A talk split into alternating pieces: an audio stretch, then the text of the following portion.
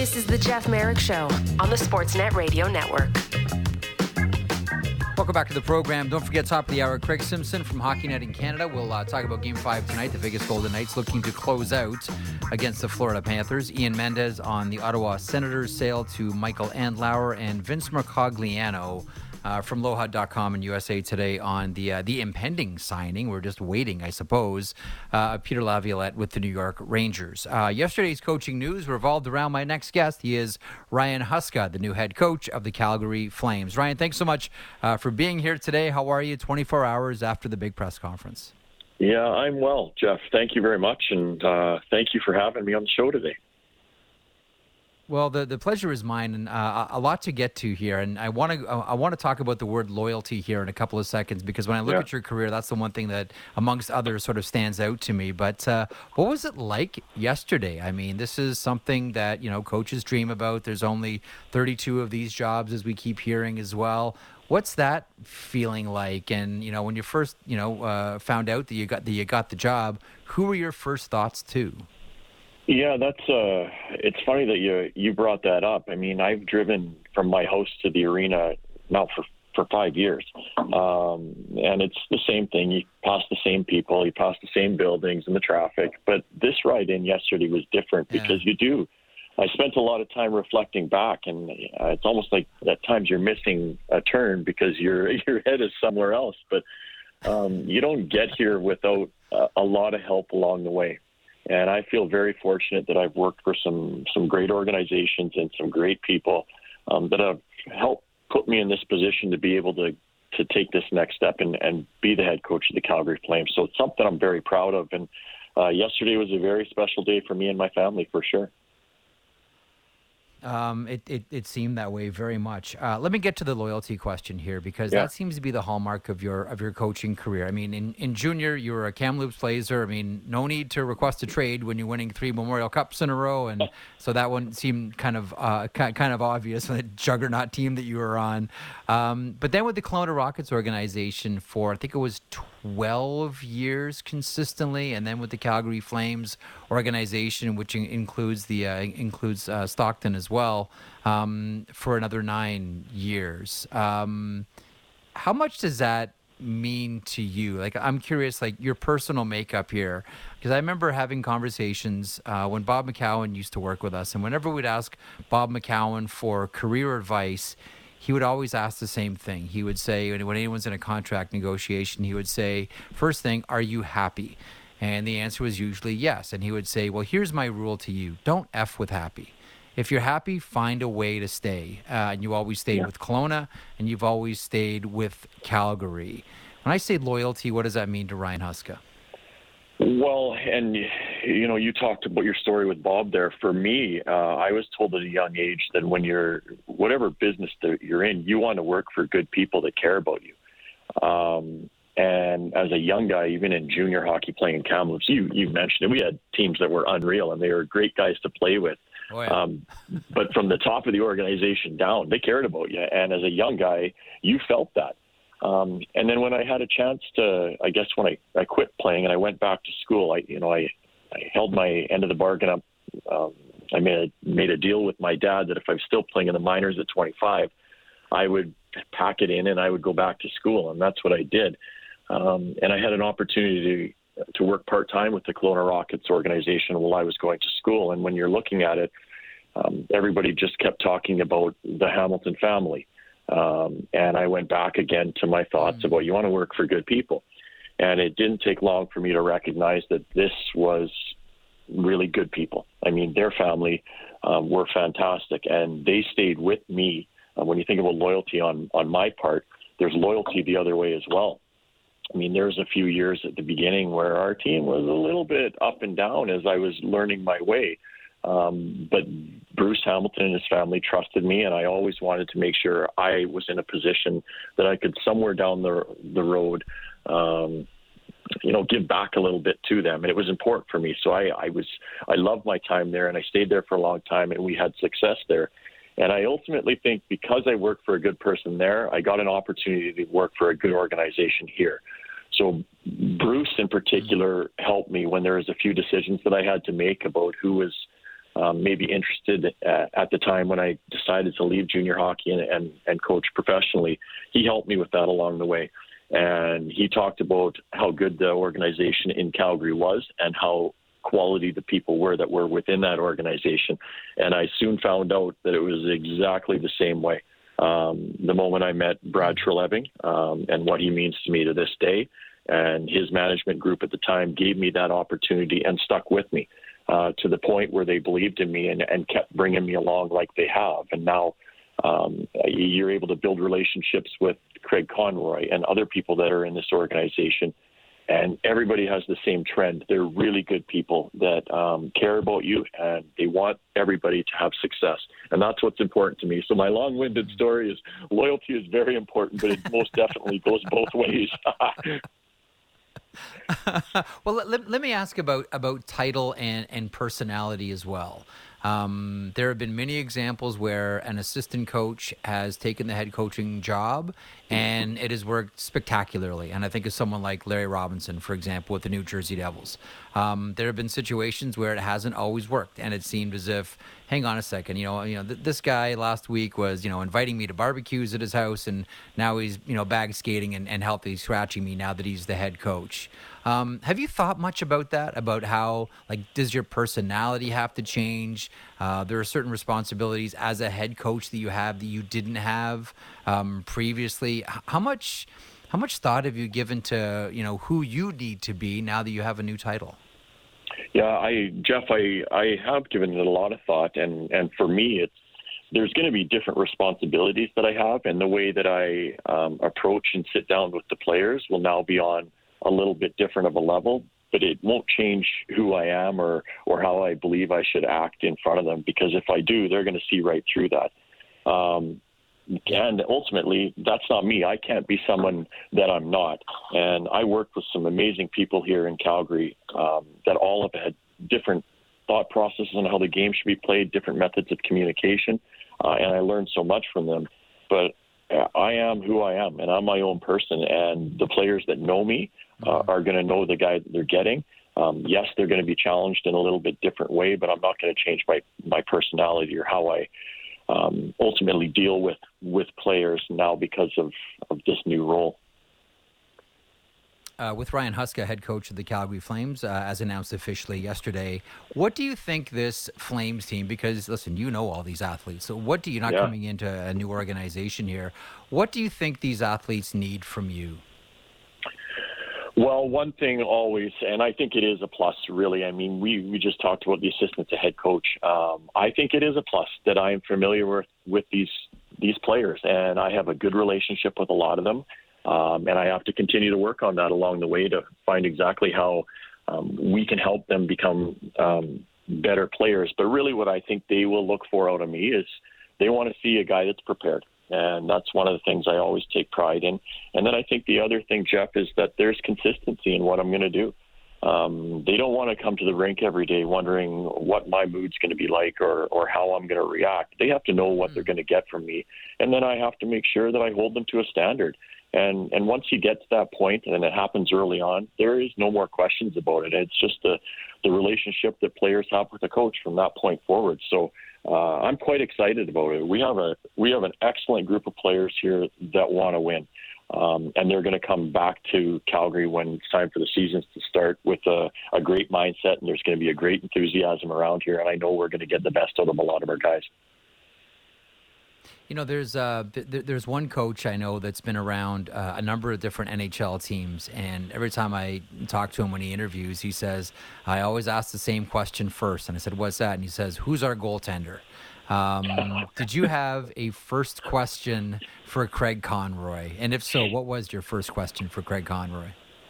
Um, that's a good question. I had a lot of questions, and he had a lot of me. Um, you know, whether it was my first question or not, we we talked about leadership. Um, we talked about environment. We talked about expectations that were going to be placed upon me and, and what the expectations were of the organization. Um, so there was a lot. Um, I, I guess if I was someone coming from the outside, the goaltending question might have been a good one. but with me, with, with me being here and knowing the guys that we have in this organization, that is not a question for me because there is a massive amount of trust in the people that we have here. I think the world of our guys, yeah. and I, I, I feel like we're in very good shape in that department. So that was the least of my concerns. is it? Uh, do you, do you think Ryan that this team needs an official captain, someone with the uh, the letter on the sweater? Yeah, I do. I do. For uh, the short answer on that one is I do. I mean, um, leadership to me, and maybe I'll say like the three things that I learned the most my last number of years in the NHL is how hard it is to win. I mean, the parity in the league and the type of players are it, it's incredible. The second thing is the environment that you want to have your players and staff work in. Uh, and then then it's the importance of leadership, and that's um, not just leadership from a player standpoint, but that's from management to coaches, coaches to players. It's it's all the way through, up and down the ladder. Um, but I do think it's very important for the players to have a guy that they know and they can trust that will come in and, and you know raise concerns with us or give ideas to us. Um, and that player has to be comfortable in his ability or his own skin to be able to do that. And on the flip side, um, Connie and I and the rest of the coaching staff and management group have to be comfortable going to him and one, challenging him, and then two, making sure that what we discuss, he's going to bring that message back to the guys because ultimately it, it, it's a very important job if you want to have that connection between the players' room and our room. Uh, and a lot of that falls on the shoulders of who you choose as your captain. So we have a lot of great people here um, that will get consideration for this, and we're gonna we're gonna talk to them, and we're gonna have a lot of discussions internally here, and we're gonna come up with the best person for the job. You know, it's it's. Uh, I don't think I'm telling tales out of school. We we've talked about it before that you know Michael Backlund, um, it's believed would really like uh, to be captain of this team. I'm sure there's other players uh, on the roster as well who'd like to captain the Calgary Flames. Have any of them come to you uh, and said, "Hey, you know what? This is uh, th- this is this is a responsibility I'd like to handle."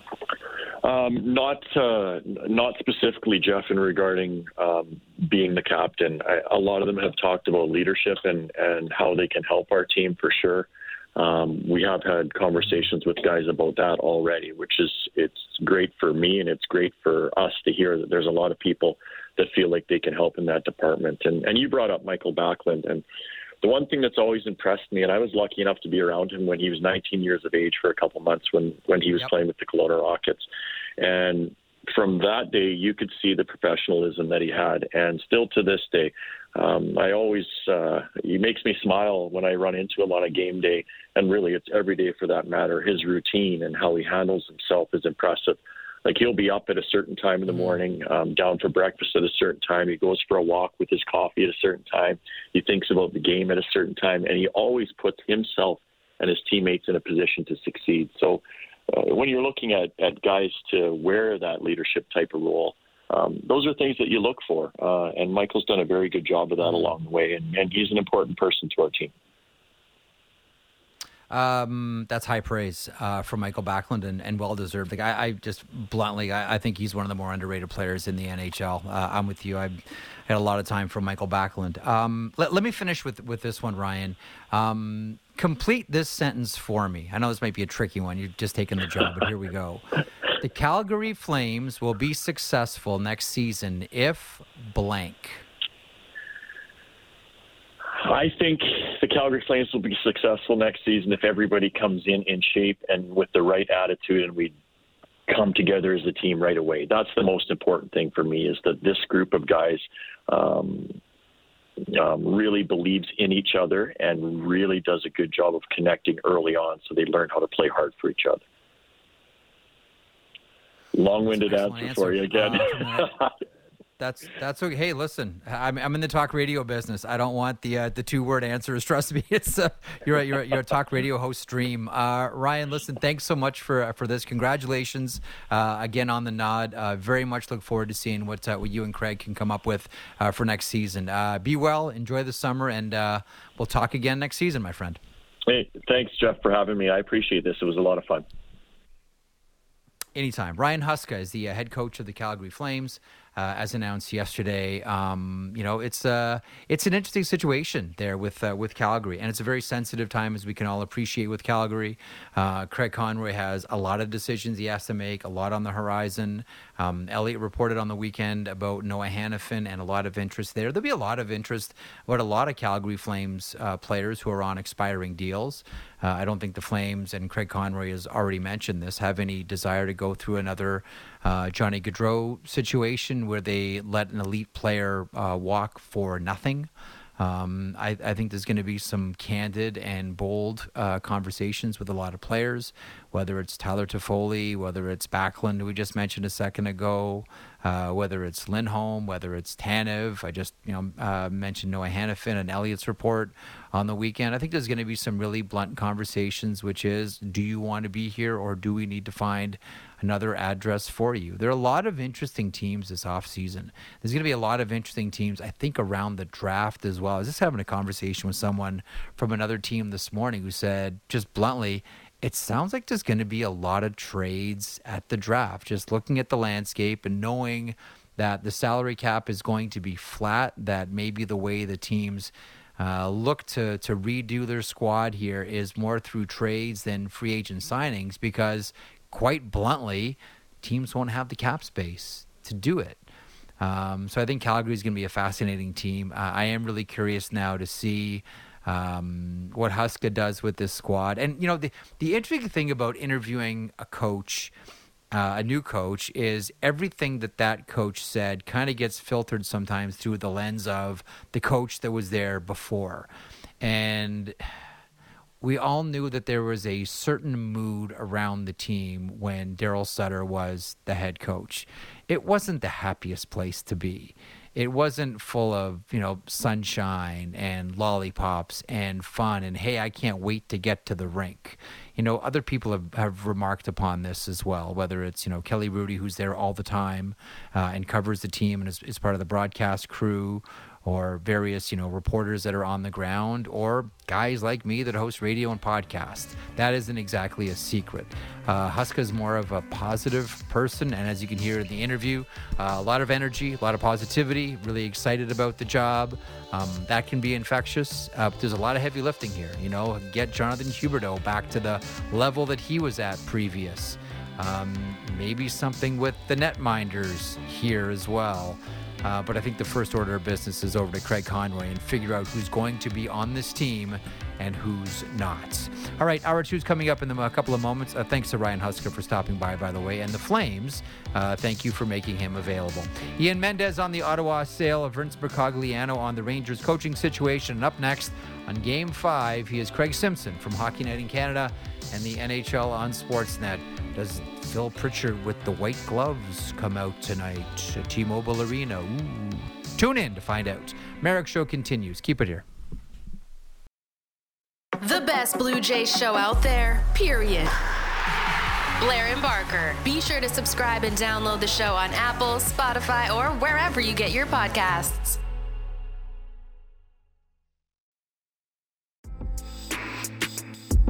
This is the Jeff Marek Show on the Sportsnet Radio Network. Okay, welcome back to the program. Hour two will bring with it Ian Mendes, who comes up here in about 15 minutes' time. We'll talk about the Ottawa Senators sale. Still needs to be approved by the NHL. Uh, Michael Andlauer, uh, expected to become the next owner of the Ottawa Senators. Uh, we'll talk to Ian about all the issues that fall from that announcement this morning. Uh, Vince Mercogliano from USA Today and Lohud.com. Uh, it, it seems as if, and they haven't made it official yet, but very much inching towards and reports again. Elliotte was was on top of this one from from day one. Uh, reports nudging more towards Peter Laviolette uh, than away from him. Looks like he, excuse me. His tour, his tour through the Metropolitan Division will continue uh, with now a stop with the uh, the New York Rangers. We'll talk to Vince coming up towards the bottom of the hour. Uh, in the meantime, I believe we have Craig Simpson aboard from Hockey Night in Canada and the NHL on Sportsnet. It is Game Five uh, tonight, and the cup is in the building. And Pritchard with the white gloves from the Hall of Fame will be in the building. All kinds of questions, and I would imagine the local market is looking for history to be made this evening. Craig Simpson joins me now. Craig, how are you? We're trying to on ramp Craig Simpson here uh, to talk about Game Five. All right, we'll uh, we'll stand by for Craig Simpson, who's uh, poised to join us here as soon as we get him on a on a better line. Craig's joining us. Oh, we have Craig. Craig, you there? I am. Yes. Hopefully, I'll stay. I'm I, I'm only in my hotel room, but shockingly, the my cell service is terrible. Actually, so I hope I stay oh, on. Okay. Well, uh, I think we all do. I know I certainly do because I love talking to you. Um, let me get your. I'm, I'm curious about tonight's game, and it, and it seems as if, as much as you know, it seems like we're on the verge of history, and I'll get your thoughts on the the history, albeit brief, of the Vegas Golden Knights. Um, so much of tonight's yep. game is going to revolve around how healthy the Florida Panthers are. And we wonder about Tkachuk and we wonder about Cousins. And if neither can go, does Bobrovsky need to have the game of a lifetime and channel his inner Hasek, Roy, Belfour, Brodeur, Dryden, Parent, etc., to send this thing back to sunrise? How are you looking at tonight's game, Craig? Well, I think you you start with the goaltending for sure. This is one of those games where you look to the guy that uh, you know gives you the confidence that you need, gives you the strength to be an underdog team and, and find a way to win. If, if Bobrovsky's anything but spectacular, uh, I I think it's a tough task. Uh, I, you know, injuries, as you know, Jeff, uh, you get this far into the playoffs. Every game is uh, a bit of a crapshoot. Who's going to come out of it feeling like they can play uh, the next one? You know, everybody's banged up, yeah. but without question, uh, you just you just watch the way that Tkachuk's played. Uh, forget about even just maybe strength wise up top. I, I think he hasn't really skated all that well, and that's a challenge for him at best, anyway. So um, I, I think yeah. it, it's a tall task to say you're going to get the kind of guy that you would hope to have had and when he's playing at his best. But you know what? This is what playoffs are all about. You you try to do the best you can. Uh, coach then has to make a tough decision. You know, am I hurting the team by putting you out there? And uh, that's going to be probably the biggest and the and the toughest decision that's going to happen for him uh, come game time. So I don't think there's any question though. If you get a goaltending performance that uh, you know, gives yourself an opportunity and and shuts down your opponent. You know, maybe Bobrovsky himself can yeah. be the guy who can can pull them into a, a game six. Listen, he he performs well when he has rest, and this has been the extra day between four and five here, and we've we've seen him with the heroics yeah. before. Having said that, Vegas has done just a just a tremendous job taking his eyes away, getting in front. I mean, Craig, you were a player that uh, that that got in front of goaltenders, that took the punishment to get in front of goaltenders, and and Vegas is yeah. is very much that team as well. When you look at this Vegas squad, and they are they are deep and they are talented and they are tough and it almost seems as if they can play the game any way you want and they have a blue line where everyone is you know between six two and six six. I mean it's it's an imposing task here for the florida panthers. But when you look at the vegas golden knights just a wide brush thought what jumps to your mind right away? Like what stands out about vegas to you craig? I, I just think depth, as you were saying, uh, you don't really have a line that, you know, I know you got a number one center in Eichel, but you look at their top three lines and say, uh, you know, Bruce Cassidy even said we like to think we have, you know, three number one lines that we can kind of go out and play against. They can play a matchup game against almost anybody.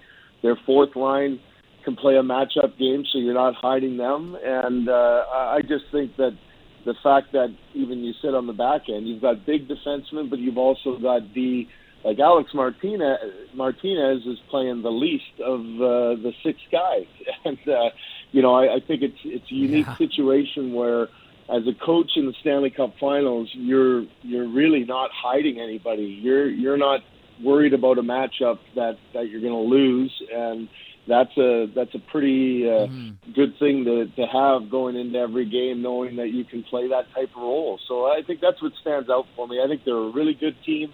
Um, you know, right now they this could be a tighter series, I guess, but I, I think it's not by fluke that they're in a position here tonight to to try to bring this home because I think they've been the better team.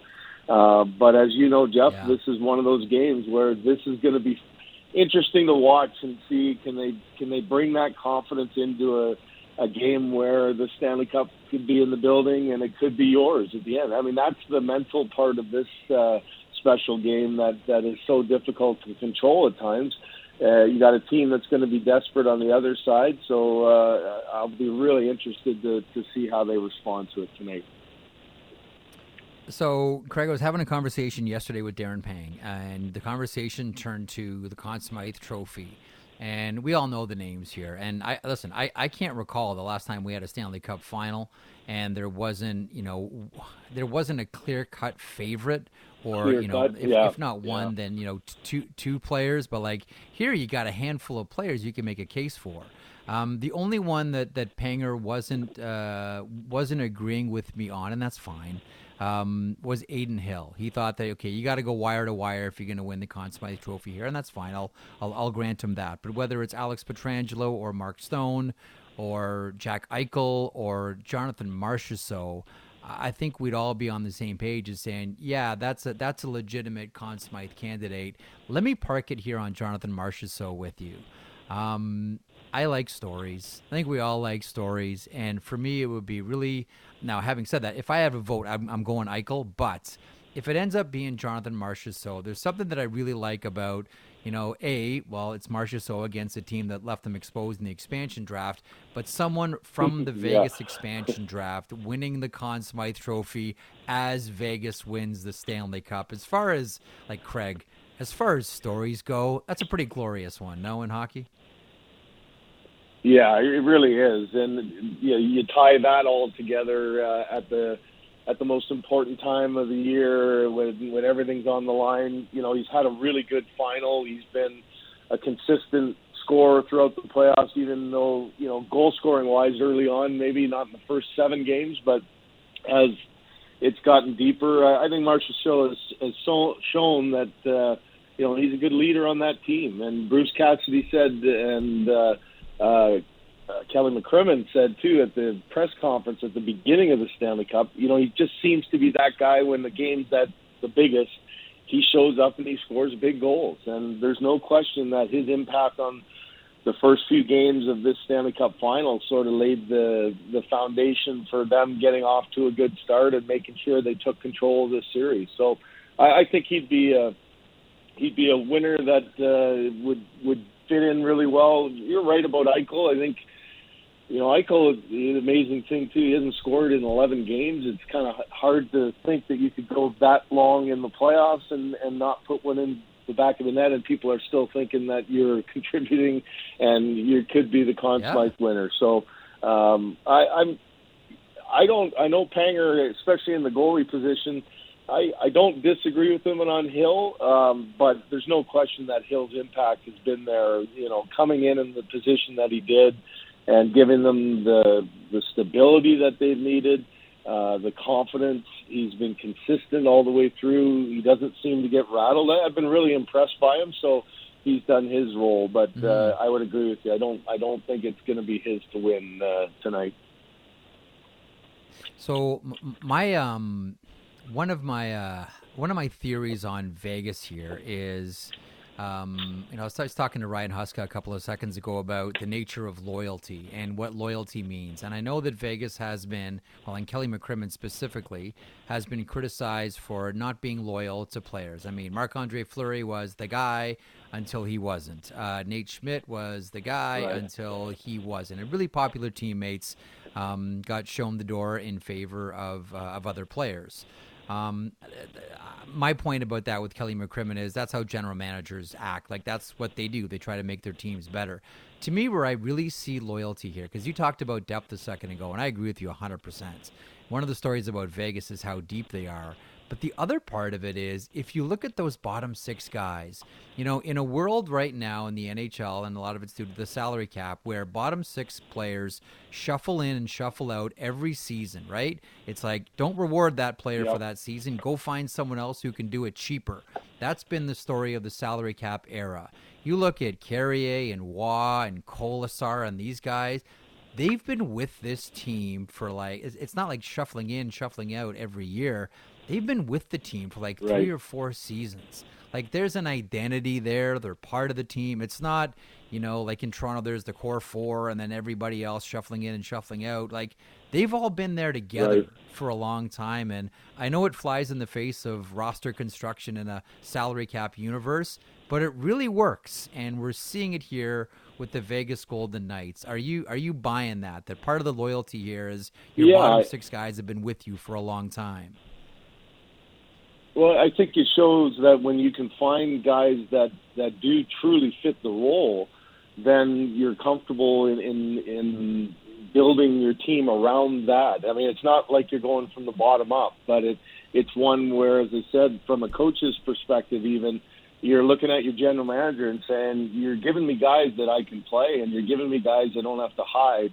Uh, those tough decisions that you said they made. I mean, the Marc Andre Fleury um, moving in and out of star guys because of salary cap problems. I, I would say their aggressiveness uh, early on, I think, surprised a lot of people and got them into cap, you know, jail earlier than anyone would have thought. Yeah. So you're right. The general manager's job is not to be the most popular guy; it's to make the tough decisions and make the decisions that uh, you know you know you're going to get criticized on some, but they're necessary to move. So uh, I, I just think that the the balance that they've had and and the consistency of that third and fourth line that so many teams are are trying to put together to have some success. I mean, you can't win the Stanley Cup without it. You can't. Mm-hmm. You look at all the teams that have been Yeah. able to um, maybe even be surprise teams throughout playoffs.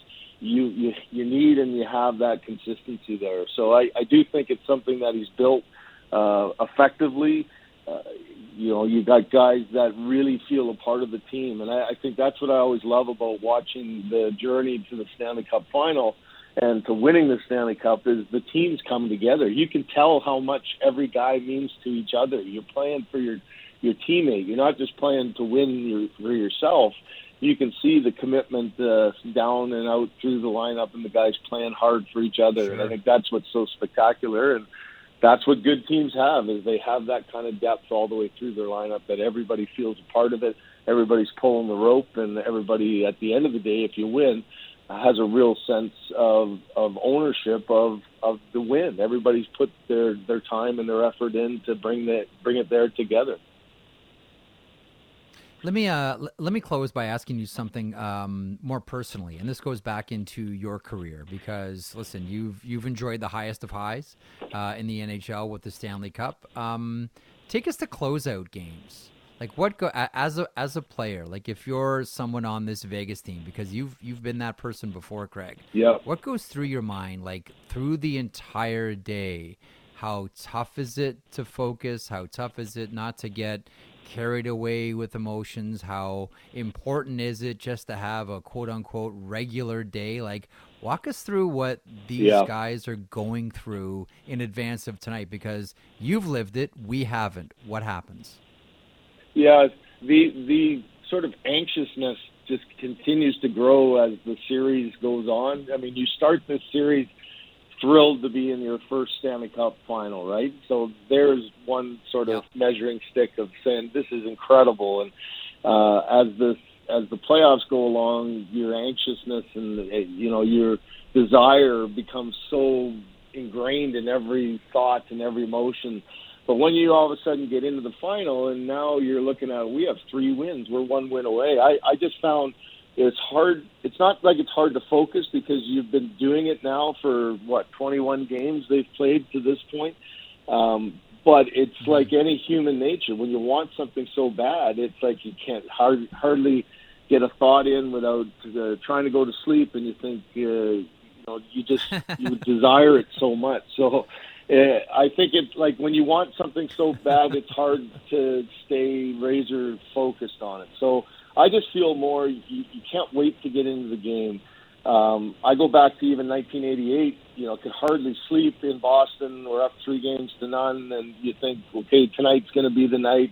You get playing, and when the lights went out in Boston, honest to God, it was it was the most frustrating thing because I got to go through two more days of this anxiousness and anxiety, like uh, of Yep. oh my gosh, we got we got to wait Yeah. again. So uh, that that's why an elimination game is so devastating too, right? Because you're you're going into tonight, and everybody on that Vegas team is thinking, I'm going to be celebrating with my family. My mom and dad are here. You know, my brother's here, my sister's here, my family's all together, and then all of a sudden it doesn't happen. So the these clinching games become uh, a lot of emotions of so many other things that that's why it's a hard one to, to bring to the finish line. And but I can tell you, it's it's a it's a long night. It's anxious moments, and the excitement just runs through your blood. So uh, it's it's what you've been dreaming your whole life to do, and uh, I, I can only imagine what the guys are thinking here on an afternoon nap and getting themselves ready to get going again. Yeah, good luck with that one. With the were you able to to nap Yeah. the afternoon of closeout? I'll end on that. Were you able to nap? Yeah, when I was younger, it could. It got a little later. The naps became less frequent, but it, it's hard. It's just a nonstop thought in your Yeah. head. You know, you're you just can visualize what could happen today, and you just can't wait for for the puck to drop. And the hockey part's the easy part. It's just the uh, it's the waiting around that is so difficult. The hockey part's the easy part. I love that. Um, Craig, you're the best. Thanks so much as always for stopping by. Uh, you've lived it. Uh, you've skated it. You've uh, you've sipped from it. Uh, always uh, the Stanley Cup uh, presentation, the Stanley Cup uh, final is always a great time and, and always full of memories. And uh, the call will be great, no doubt. Uh, we'll look forward to it tonight with you and Chris. Thanks as always for stopping by. Thanks, Jeff. Take care. Craig Simpson from uh, Hockey Night in Canada and the NHL on Sportsnet, who, by the way, and I always used to think that the answer to this question was Alex Tanguay. Um, when I think of like in the career, like who had a, the, the career highest shooting percentage uh, of all time, I always thought it was Tanguay. Guess again, Craig Simpson was the guy. Uh, okay, uh, that game tonight, by the way, should mention pregame show gets underway at 7:30 Eastern. Uh, that is Hockey Central with your host Ron MacLean. Uh, the puck drops just after eight o'clock. CBC and Sportsnet. Watch this one as the fa- the Florida Panthers looking to stave off elimination as the Golden Knights look to checks notes win the Stanley Cup after six seasons of existence. It's a great story, folks. Uh, the other great story that we've been following, uh, I don't want to say it's come to a conclusion. It's come to a different part of the process today uh, as the Ottawa Senators sale. And uh, Michael, uh, Michael Andlauer emerges successful so far. This still has to be approved, and then there are still a number of other questions that I have a ton myself about right now. And who better to answer than Ian Mendes, who's been all over the story from day one from The Athletic. Ian, how are you today? Hey, Jeff. Doing great. How are you? Uh, I'm doing well. So, what? How did you greet this news this morning when the Ottawa Senators made it official that you know, pending league approval, Michael Andlauer will be the next owner of the Ottawa Senators? There are other you know uh, the, uh, investors in this as well and and partners, but Michael Andlauer being the main. Of course, he has to divest interest uh, with the Montreal Canadiens. But your thoughts on on Andlauer and how you greeted the news this morning? Yeah, I mean, remarkable, right? I mean, I think this is day 217 of the Senators being on the market. Wow. If you go back to, to November 4th when the, the for sale sign was officially planted in front of the Canadian Tire Center, this took longer than anybody, I think, could have reasonably predicted uh, at the time, right? So uh, I think there's probably just a sense for a lot of us in this market of, I guess, relief. And like you said, it's, um, I'll put it this way: like they've scored the touchdown, now they just got to convert the extra point, right? Like this is the point where we're at. Uh, to use a football Yeah. analogy, this is essentially this should be a formality. Uh, what we have here in the next couple of weeks, which is a guy in Michael Andlauer, as you mentioned, already owns a stake uh, in the Montreal Canadiens, so he already has that familiarity with the NHL ecosphere. Uh, Jeff, I, I don't see how on earth they would get to a place where they announce this and then all of a sudden they have to backtrack, right? So this feels like it's formality. Yeah. It's finally done, and I think it just it, like yeah, relief. I think is the the number one uh, feeling I think in this market today.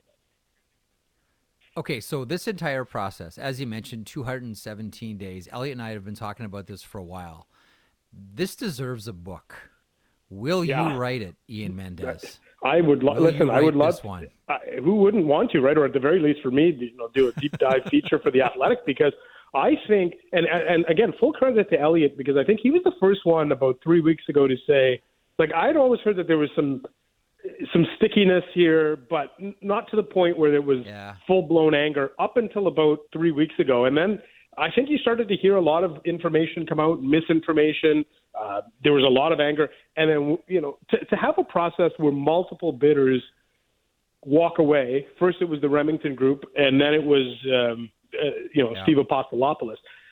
I don't think you see that very often. Usually, it's the other way around, where a, a, a team or a league rejects a bidder. It's usually not a bidder rejecting a team, and so to see that happen two times uh, I think is probably worthy of a deep dive story. Like what happened there? That's it feels atypical to me. Although a lot of sale processes. Think of the Pittsburgh Penguins, Jeff, when they sold back in 20, I think it was 2021 to Fenway Sports. Like I don't even think a lot of us even knew they were on the market at that point, or certainly not. Uh, it wasn't this type of sale mm. process. So a lot of these things happen in a cone of silence. This one as I said, spread out over 200 days.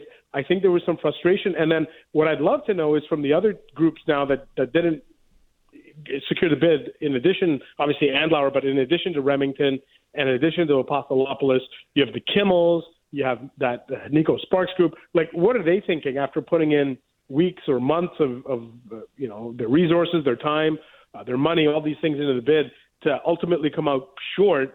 Did they feel like the, the main question is did they feel like the process was done in a fair and transparent manner? And that that's the question I would love to ask them. And if the answer is no, mm-hmm. what happened here, right?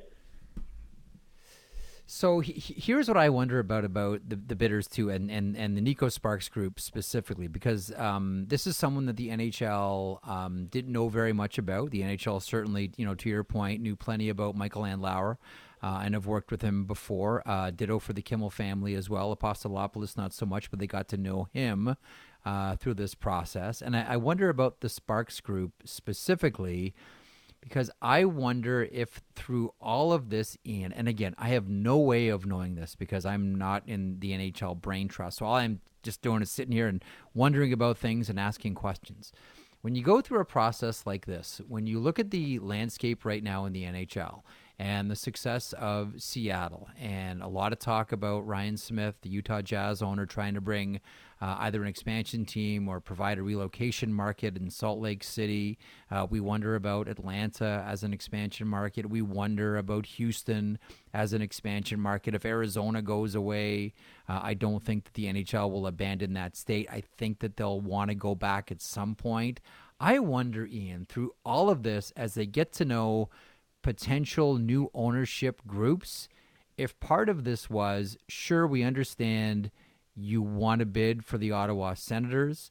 Uh, Michael Andlauer ends up with it at the end, but um, not that these other markets might act as consolation prizes, but hey, can we show you a shiny new Atlanta market while we have your attention? Or can we show you something in Texas, sir, if you're still interested? You know what I'm getting at here? Like the NHL has attracted some, some new people to the table here. And I wonder if through all of this, we start to find out that you know, uh, it didn't work out for this group in Ottawa, but now that they've gone through this process with the NHL, with the Ottawa Senators, if they emerge when expansion markets start to emerge again, if you can kind of pick up what I'm putting down there. Yeah, no, absolutely, and it makes it. And in fact, you know, as you think about, you know, the idea that you just floated of, boy, maybe there's a book here or a deep dive story. To me, if you know, we start to poke around and the groups remain fairly silent about that. I mean, I don't know that you, you necessarily want to dump on the process too much if you want to stay in the running, right? You know how this league works. That that sometimes it's best to just sure. take the high road. Don't say anything. Don't say that the process was a uh, you know unmitigated disaster because maybe you won't be invited back into the table. So I, part of me wondered that very thing. I thought, okay, well if I reach out to these groups and they're very guarded and they don't want to say much, that makes me think that maybe they want to stay in the running for another franchise. And you're right. Like this was almost a ready-made uh, process to to kind of do some initial vetting on some groups on, on Apostolopoulos on Sparks because again the Kimmels I think are yeah. a little bit of a known entity to the league and and look if you're mm-hmm. willing to pay 900 million to a billion US for the Ottawa Senators wouldn't it stand the reason that you'd be willing to pay the same for almost any other team? Like, let's be honest here and look at Ottawa. This isn't this is a small market team. So if you were willing to pay that for this, um, without a guarantee of an arena and all the the other stuff that, that might go along with it, why wouldn't you be interested in an opportunity in Salt Lake yeah. or Atlanta or, like you said, Houston, Kansas City? Pick your pick your spot. So absolutely, I think uh, at the very least, these these these people who ended up on the on the podium, a podium finish, but not uh, atop it with the gold medal, I think would absolutely uh, logically be in the running, right, for for something down the road. That's that, that, You know what, Ian? That's the assumption I've been working with this whole time because this process was uh, a very intriguing one. This one had celebrity attached to it. Um, I think that that sort of led into a lot of the information uh, sort of running wild. Anytime you attach a celebrity like you know Ryan Reynolds, Snoop Dogg to something, uh, right away the attraction and the attention is there, and people start asking questions. And oh yeah, well let's not worry about this NDA. Don't worry about it. Let's have this conversation. And we all know what happened uh, with with, uh, with, a lot of information um, sh- shaking loose, and like that happens. I, I understand it. I, th- I, think NDAs are mainly there to protect protect uh, trade secrets more than anything else. Like if you're selling something, it's going to get out. If you're trying to buy something, it's going to get out. I think that's more uh, to protect investors and trade secrets uh, against competitors. But nonetheless, like I, I look at this whole bid process and say this is not just about the Ottawa Senators. This is about other markets and other ownership groups, and also, and you can probably talk to this one. This is about how do we how do we phrase this? A cascading effect now. Now the Ottawa Senators have gone for you know the the, the rumored price tag is nine fifty. $950 million. Well, if the Ottawa Senators are worth 950, let's say I don't know Harris and Blitzer want to sell New Jersey. What's that worth? Or if, you know, Ryan Smith wants to get in on on Salt Lake City, what's an expansion fee going to become? Like all of a sudden, like I know you position Ottawa like, oh, it's a small market, aw shucks kind of kind of kind of market here, and a small market team. Um, but this small market team just had a huge effect on the rest of the NHL financially. It's going to be seen in in, in expansion fees, and it's it's also going to be seen in uh, the next time a team gets sold. And a lot of this is going to be because of what just happened in Ottawa. Agree or disagree? Yeah, no, 100% I agree. And, and, and I think this is the floor, right? 950 will be the floor, your entry ticket to be, be an owner in the NHL, because if that's what Ottawa is, that's probably what uh, Atlanta or Houston or Salt Lake or whoever. Like I said, pick your pick your market. That's probably going to be the entrance price mm. to get into the door, and and so it's a really important sale for for the NHL to set that standard. And I also think too, as you you mentioned earlier, you know, Michael Andlauer has to to divest himself of a percentage of uh, the Montreal Canadiens, which I believe is yep. at ten percent. I've seen people say twenty. I anyway, whether it's ten or twenty, mm. it's a small percentage of it, but think of what this sale does to that value, right? Like if you're Michael Andlauer and you're probably thinking to yourself, okay, well, 10% of the Montreal Canadiens now should be, I don't know, like is it is it a two billion dollar franchise? If Ottawa is worth 950, is is Montreal around two billion? I don't think that's out of the question. And so, you know, he, he probably uh, sells his his percentage accordingly. And I think you have 31 other owners looking at each other and, and with their investors and partners, and hey, gang, our our value just went up today uh, without us doing a thing, and then that, that's all from Ottawa selling for a record price. Which again, I'll go back to last summer, and I had somebody tell me, uh, Jeff, that you know I think Ottawa can make they could probably sell Ottawa for seven fifty, and I thought, boy, that seems awfully high, doesn't it? Seven fifty. And they're like, yeah, I think this team will go for 750. And I thought, okay. And I put it out there. I put it in a in a column last year. I put out 750, maybe even eight, and I thought that's that's ludicrous. And here we are uh, a year later. So it's it's absolutely had a, going to have a ripple effect on on the other franchises. Now, all the uh, and that's a that's a great point. Um, uh, all, all, the rumors have, have gone crazy as well, and people are getting ahead of themselves, and and that, and that's okay. I mean, everyone's excited about this sale in Ottawa, and Sens fans, you know, have a real shot in the arm here with uh, with uh, with a new owner and, in Michael Andlauer. Um, do you have any idea? Because listen, you pay nine fifty for something, you you you know you have the right to choose who's gonna who's gonna work for you and who's gonna fill these spots. And no one likes to see anyone lose jobs here.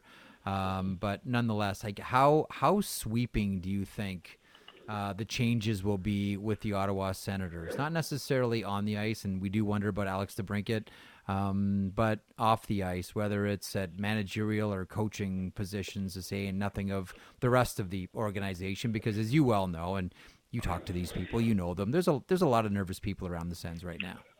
Yeah, no, absolutely there are because I think anytime it doesn't matter uh, if a new person comes in to buy the company you work for, your first thought is, "Am I safe?" And that that goes for whether you work at an accounting firm, an NHL team, wherever you work. If new ownership comes in, the first thing they do is they take a pretty clear-eyed evaluation of the landscape and they and they put their own people in positions of power. What I think is interesting here is the timing of this brings us right to the precipice of the opening of the NHL season, which is really the next season, which is the the draft June 28th and free agency July 1st. And my feeling on this, Jeff, and you can correct me if I'm wrong and let me know if I'm completely off base, but I think if you pay 950 million dollars for something, you're going to want to have two hands on the wheel during the most important week yeah. of the NHL calendar, right? Like like that's the most important week. And I know Ottawa doesn't have a pick until the fourth round, but that's the week where if you want to make some changes and, and you know Alex DeBrincat's a name that we've heard, Scott Laughton's a name that we've heard.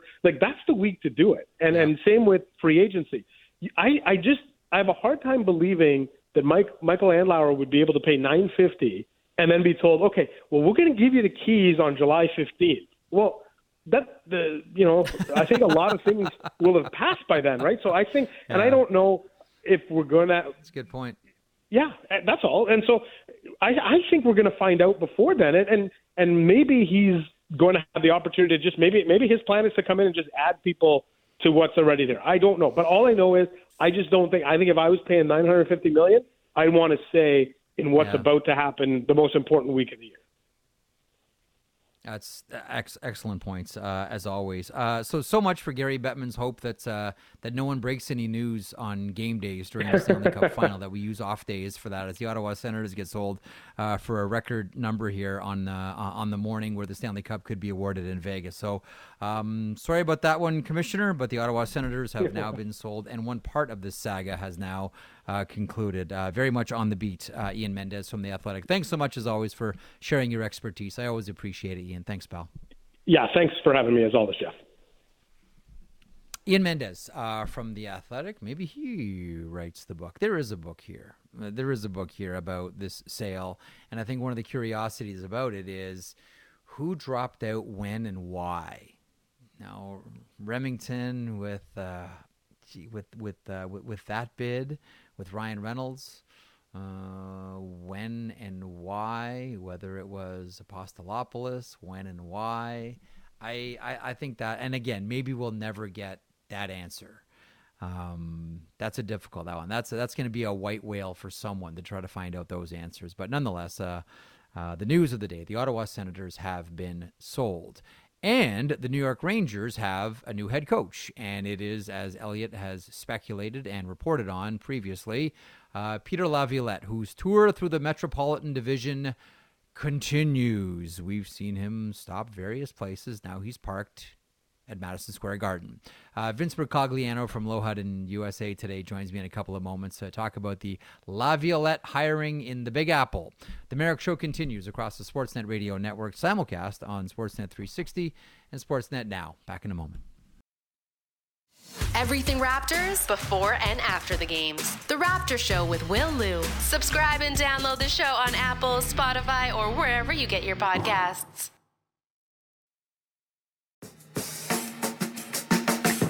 This is the Jeff Marek Show on the Sportsnet Radio Network. So, over the last little while in the NHL, we've seen a couple of things sort of go out the window. Uh, one, uh, NDAs around the Ottawa Senators sale, as Elliotte has mentioned a couple of different times. Uh, NDAs, what are these things? We'll just talk freely, thank you very much. And the other is the idea that the NHL has tried to discourage teams from making news that distracts away from the Stanley Cup final. And here we are, uh, a few hours away from the Vegas Golden Knights facing off against the Florida Panthers. Game five. Uh, Vegas leads the series three to one. The Cup will be in the house, etc. So will Phil Pritchard and the White Gloves uh, and all of it. And the Ottawa Senators have been sold, as announced this morning, and as also announced today, the New York Rangers, one of the biggest teams in the NHL. Uh, has a new coach, and it is Peter Laviolette. So take the idea of not making news on game day in the Stanley Cup final throw it out the window. Here for comments on Peter Laviolette and his tour through the Metropolitan Division is Vince Mercogliano, our good friend from LoHud.com and USA Today. Vince, how are you today, pal? Pretty good, Jeff. Finally, finally have some news to talk about officially. I like the speculation, though. Speculation is fun. We throw names out there, and yes, maybe, can they, will they? Uh, so it's for Peter a few Laviolette, weeks. For a few weeks, yes, I like that. But I know, I know. I know you want to get. I know you want to get down to the meal. I get it. Like looking at the menu and thinking about what you want to have is fun, but eventually you want a plate to arrive. Yeah, uh, and yeah. the plate has arrived, and Peter Laviolette is on it for the New York Rangers. You're just just some wide brush thoughts. I know we're gonna have a lot of fun with you know how many Metropolitan Division stops is he going to make, but uh, Peter Laviolette is the new head coach of the New York Rangers. Vince, to which you say what? I say that I'm not surprised in the least. I had been, I mean, initially he was considered one of the favorites, but I think in the last couple of weeks it became increasingly clear, at least from the people that I was speaking to, that a lot of people expected him to get the job. But I think what caused some curiosity and maybe fueled some doubt was how long it took for them to announce this. I had heard last week that it might be coming as soon as Wednesday, probably by the end of the week.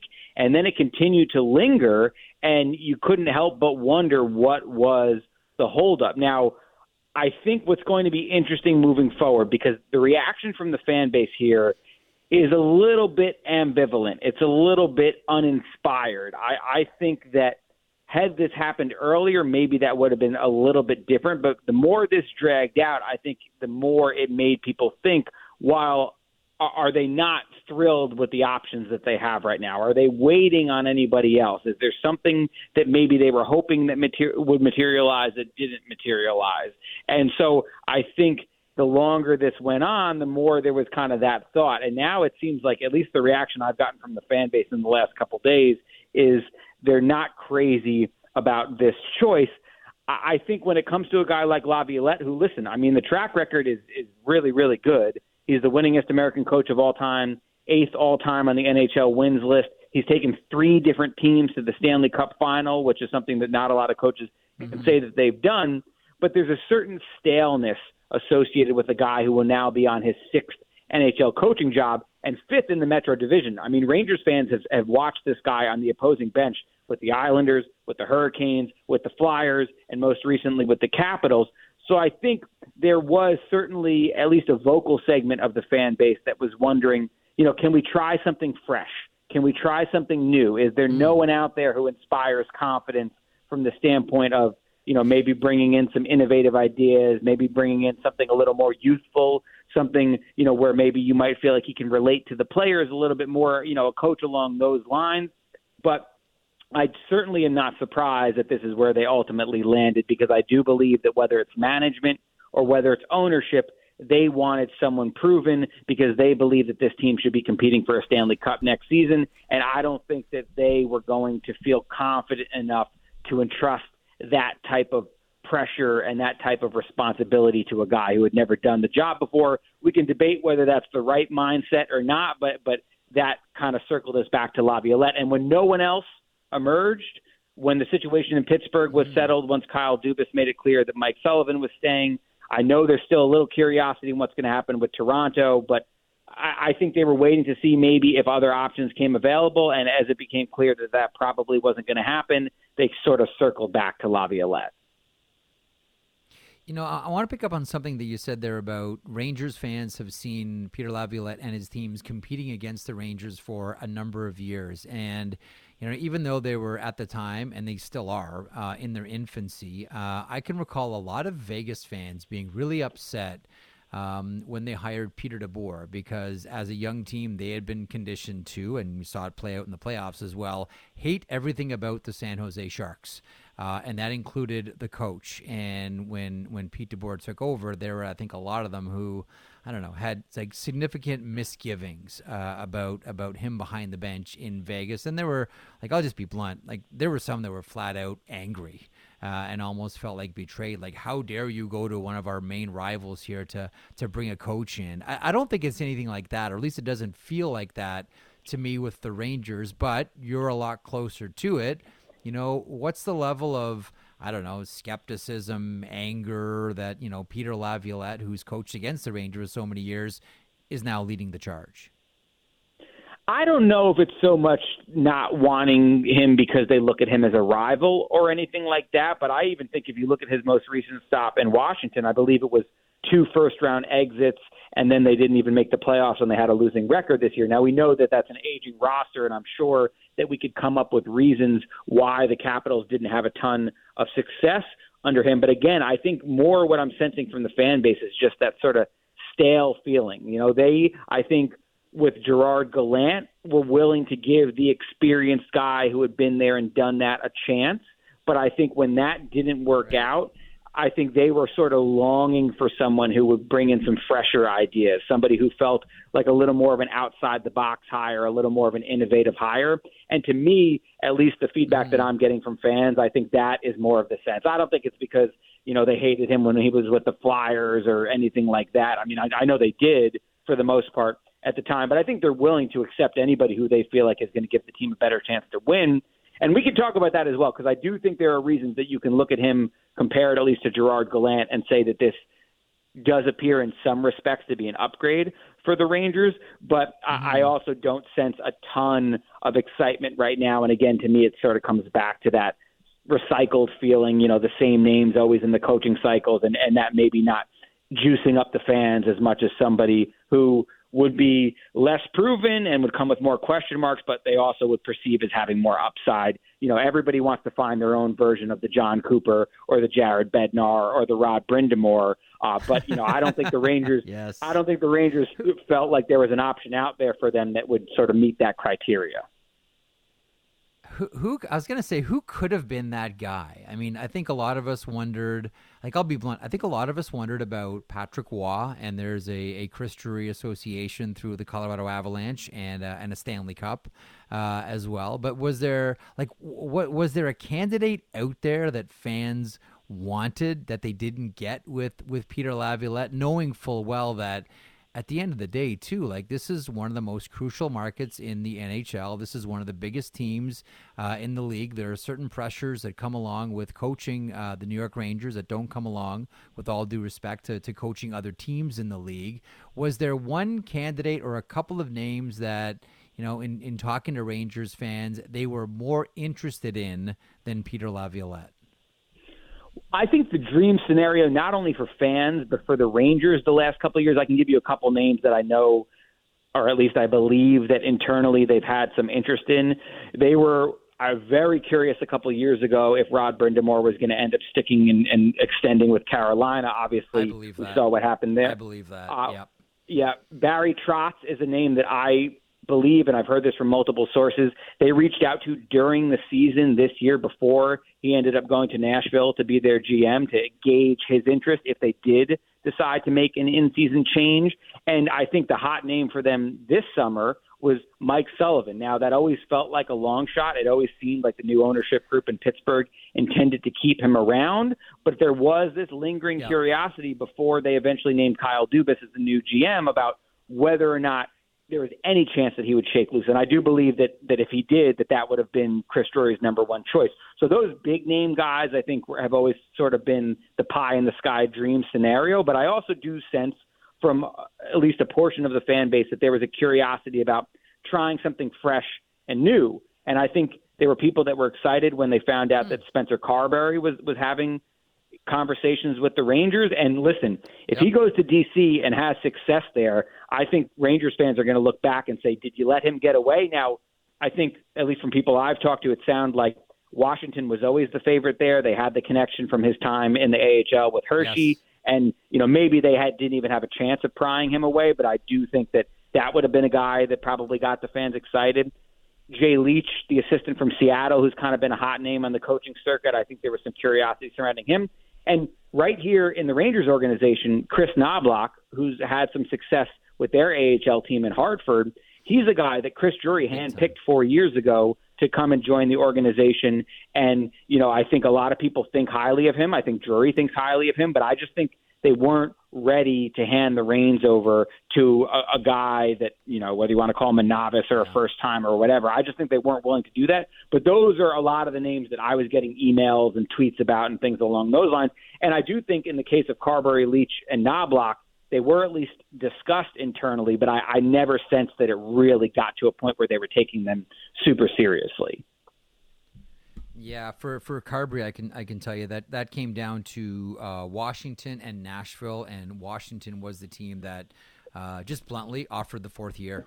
Like that, that, Yeah. that was that was a deciding factor for uh, for for Spencer Carbery. Um, okay, so but uh, uh, geez, only time for one more question for you, Vince. You're so good. Um, what is then? We'll finish on this one. You're Peter Laviolette. What do you need to do, like right away, with this team? What needs to happen? What needs to change with the Rangers? Three quick things I'll give you. Number one is five on five. The Rangers need to get better at generating consistent offense at five on five. And I know that it, they hope at least that Laviolette's aggressive system, which, you know, forechecks aggressively, kind of hunts for those rush opportunities and allows his defensemen to activate in the offensive zone. Uh, You look at the statistics the last three years while he was in Washington at five on five, whether it's actual goals or expected goals, the Capitals outperformed the Rangers over the last three years. So improving five on five play, specifically five on five offense, is going to be one of the main tasks on his to do list. I also do wonder about how he will get along with some of the Rangers' star players. Guys like Artemi Panarin and, and Mika Zibanejad and some of these guys that are highly paid veterans who are sort of locked in for the foreseeable future with the Rangers. They need to get more out of those guys, and I think they need a coach who's going to be able to communicate with them. And those guys, I think, are sort of thoughtful, at times introspective, maybe a little sensitive. And Laviolette's known as a fiery guy, so I'm very curious how those relationships are, are, are going to play out. And, and I do think that, that that is going to be a really big key for him, getting more out of those stars and getting more out of the team at five on five. Those are two big areas that I would look to him for, and, and think it's going to be crucial for him to help the Rangers in those areas if they're going to have success while he's here. 30 seconds if you can do it on Alexi Lafreniere like on the on the on the scale on the the ladder of importance things to get taken care of and uh, and and turn the tur- turn the career around how important is it for Laviolette to start clicking with Lafreniere Very important, and I think that's another thing we can hit on as well is how is he going to work with the young players? Because while the Rangers do have some veteran guys who are around 30 and are going to be really critical to their success, they do have this young core as well of Lafreniere, Kakko, Chytil, K'Andre Miller, Braden Schneider, and I think continuing their development is really, really important. And like a lot of veteran coaches, the concern is is he going to shy away in a win now situation from leaning on the kids in favor of the veteran players? And I think that's going to be really, really interesting to watch how that unfolds under Laviolette. But yeah, Lafreniere, I, you know, I think as far as his next contract, we kind of know what that's going to look like. I've been hearing two year bridge deal, probably similar to what Kaapo Kakko Yep. got, maybe a little higher AAV, maybe like let's say about 2.5 million a season. I think is a good estimate. So I think that there's not a whole lot of uh, wondering or intrigue there. But as far as how do you help him take the next step, that's going to be a big thing for Laviolette, and you hope that he gives guys like that more opportunity and doesn't shy away from them because uh, of the Yes. expectations that are going to be on this team. absolutely Vince we're up against it thanks as always for stopping by you be well pal You too, Jeff. Thanks for having me, man. Vince Mercogliano, thanks to Vince for stopping by, Ian Mendes, Craig Simpson, Ryan Huska, Elliotte Friedman, thank you, and the Brain Trust, Marchese, Kennedy, Rolnick, thank you.